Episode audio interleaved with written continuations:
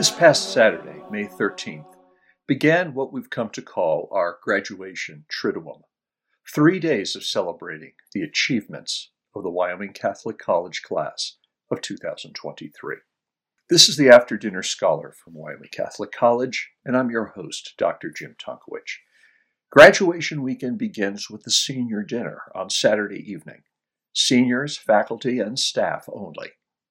Monday, we had our commencement, and Sunday, after baccalaureate mass, we held the President's Dinner, at which college president Dr. Glenn Arbery addressed seniors, their parents, families, and friends, along with our faculty and staff. Here's what Dr. Arbery had to say. Speaking at an occasion like this dinner reminds me of what my publisher, Wick Allison, told me when I first started working at a newspaper some years back. The point of journalism, he told me, was to write something that people would read with interest once but never read again. He warned me not to kid myself that I was writing deathless prose. Talks like this one can't help but be similar. As Lincoln said of such things, it will be something that the world will little note nor long remember. The editor of Magnificat might have been thinking of similar ephemera in this month's issue when he quoted a naturalist writing about the insects that hatch this time of year, live for a single day, and then die. Quoting him, mayflies choose to emerge and pose the brief riddle of their whence and why, writes the naturalist. At times, he says, I really think of them as one organism too many. Well, maybe this is one speech too many, especially as we anticipate the remarks of Archbishop Aquila and our own Emma Hermanson tomorrow during the commencement exercises. But let me pause for a minute on mayflies. The New England poet Richard Wilbur, fascinated by these creatures, sees them not as merely ephemeral things, but as a phenomenon of great mystery. As a poem, in fact, the title of the book the poem is in is Mayflies. In somber forest, when the sun was low, I saw from unseen pools, a mist of flies and their quadrillions rise and animate a ragged patch of glow with sudden glittering, as when a crowd of stars appear through a brief gap in black and driven cloud, one arc of their great round dance showing clear. In other words, this glimpse of the mayflies deep in the forest, illuminated by a late sunbeam, reminds him of seeing an arc of the night sky through the clouds. The brief existence of these insects becomes metaphorically the round dance of the constellations, an image that the ancients understood as the eternal heavenly order. In thinking about this similarity between the permanent and the ephemeral, Wilbur takes occasion to describe the mayflies even more closely, this time in terms of art or techne, human craft and design. It was no muddled swarm I witnessed.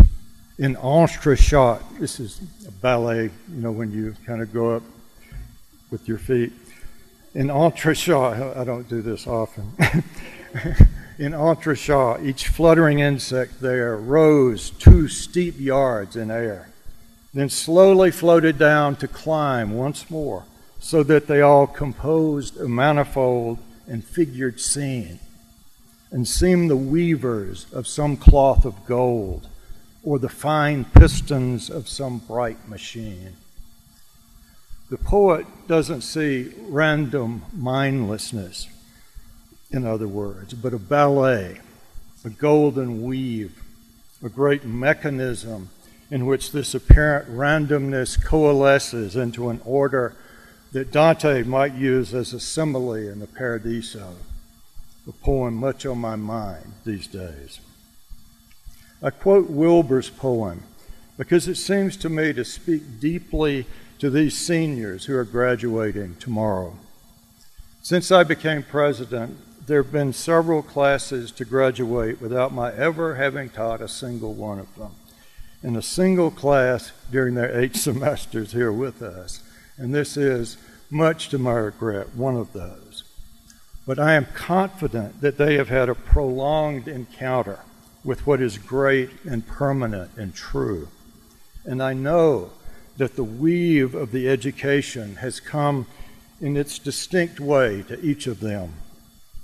Many experiences have been as fleeting and as irrecoverable as Wilbur's moment of seeing the mayflies, an exchange in a seminar, or a late night conversation when insights suddenly came together, a vision of the mountains on some dawn in the back country.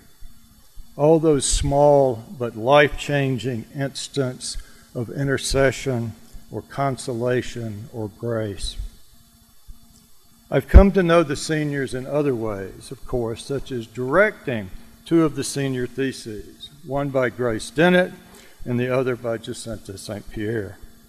Through Grace, I got to revisit the superb, almost magical prose of the Russian novelist Vladimir Nabokov, whose imagination has a metaphorical intensity like Wilbur's that speaks to something both tragic and transcendent.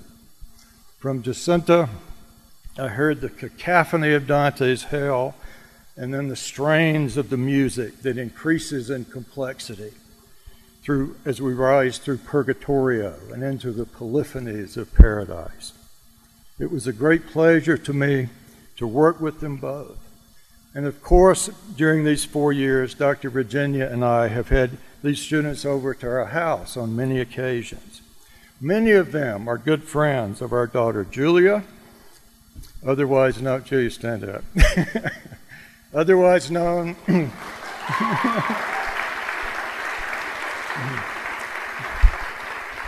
otherwise known as the first daughter, who has been praying for these seniors every night all year. WCC often describes itself as countercultural. We're very different from so called mainstream universities because of our technology policy. We're part of a small group of sister institutions in our rejection of woke learning, and, excuse me, woke ideology, including its assumptions about human nature and its agenda to destroy the traditional family. As we draw closer to the ceremony of departure that we call commencement, I'm led to reflect again on the effect of all the converging disciplines and experiences on the souls of these graduates. That is, on the very form of who they are. We're realistic about contemporary culture, but also realistic about what it means to participate in the living continuance of the tradition that these seniors have experienced in these four years. What does tradition mean in this sense?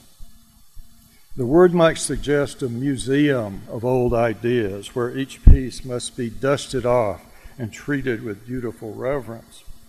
It might suggest mere repetition of past attitudes. But over a century ago, T.S. Eliot made it clear that tradition is the source of creativity and the wellspring of culture. When you give yourself to one of the great books of the tradition, it's not like entering archaeological ruins and trying to imagine what used to be there. Far from it. It's not something past, but an encounter of minds in the living moment. Reading these texts is not a glimpse of unreachable truth, but a participation in the live weaving of the image or exchange. Patroclus has fallen. You have no armor. And so, prompted by the goddess, you stand outside the wall and the ditch that surround the Achaean ships. And Athena kindles such a great flame from your rage that it blazes up from your head into the dying day. And she amplifies your shout so much that 12 Trojans die in the panic of their horses. Or you argue with Socrates, just as Thrasymachus or Glaucon might. Or you read St. Augustine, our hearts are restless until they rest in thee.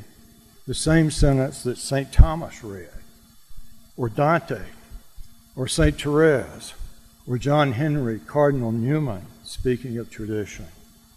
Or you hear in class one of your classmates read Lear's speech to, Cord- to Cordelia Come, let's away to prison. We two alone will sing like birds in the cage. When thou dost ask me blessing, I'll kneel down and ask of thee forgiveness. So we'll live and pray and sing and tell old tales and laugh at gilded butterflies.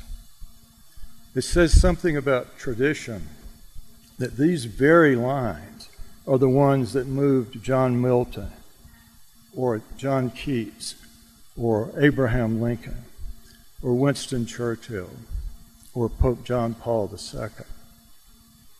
In other words, in an education like this one, we're not talking about tradition as the acquisition of monuments, so to speak, but as a permanence gathered from moments of participation capable of being lived and lived again and then passed on to be taken up yet again by generations yet to come with our own additions and our own achievements of greatness.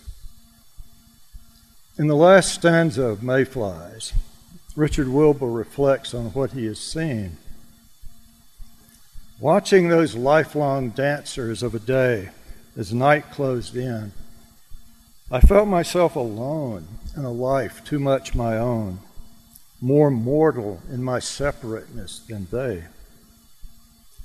Unless I thought I had been called to be not fly or star, but one whose task is joyfully to see how fair the fiats of the caller are. I hope that these graduates understand themselves in this beautiful light as recipients of a call.